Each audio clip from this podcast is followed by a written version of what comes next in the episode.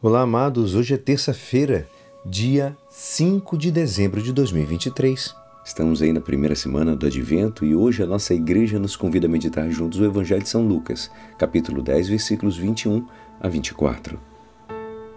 Naquele momento, Jesus exultou no Espírito Santo e disse: Eu te louvo, Pai Senhor do céu e da terra, porque escondeste estas coisas aos sábios e inteligentes e as revelastes aos pequeninos. Sim, Pai, porque assim foi do teu agrado. Tudo me foi entregue pelo meu Pai. Ninguém conhece quem é o Filho a não ser o Pai. Ninguém conhece quem é o Pai a não ser o Filho e aquele a quem o Filho o quiser revelar.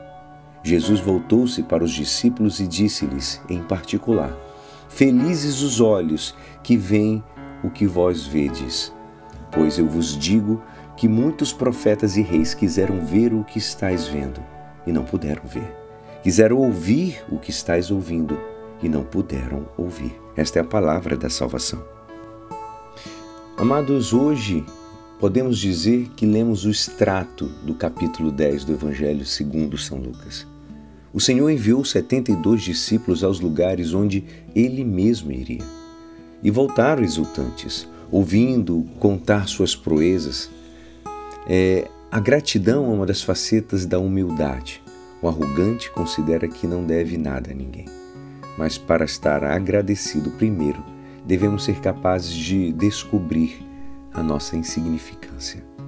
Obrigado é uma das primeiras palavras que ensinamos às crianças. Diz a palavra, naquela mesma hora Jesus exultou de alegria no Espírito Santo e disse: Pai, Senhor do céu e da terra, eu te dou graças porque escondeste essas coisas aos sábios. Bento XVI, amados, ao falar sobre a atitude de adoração, afirma que ela pressupõe um reconhecimento da presença de Deus, Criador e Senhor do universo. É um reconhecimento pleno de gratidão que brota desde o mais fundo do coração e abrange todo o ser, porque o homem só pode realizar-se plenamente a si mesmo adorando e amando a Deus acima de todas as coisas. Vai dizer lindamente o nosso amado Papa Emérito Bento XVI. A alma sensível experimenta a necessidade de manifestar o seu reconhecimento, amados. É o mínimo que podemos fazer para, para responder aos favores divinos.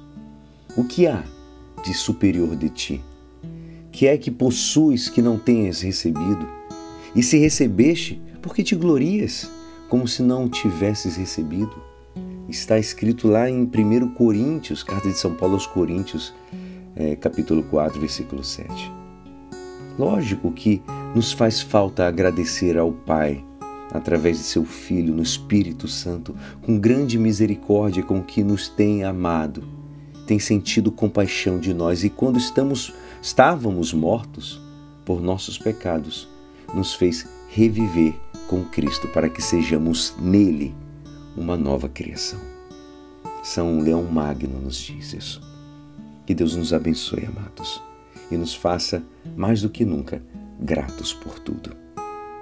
E é assim Esperançoso que esta palavra poderá te ajudar no dia de hoje, que me despeço. Meu nome é Alisson Castro e até amanhã.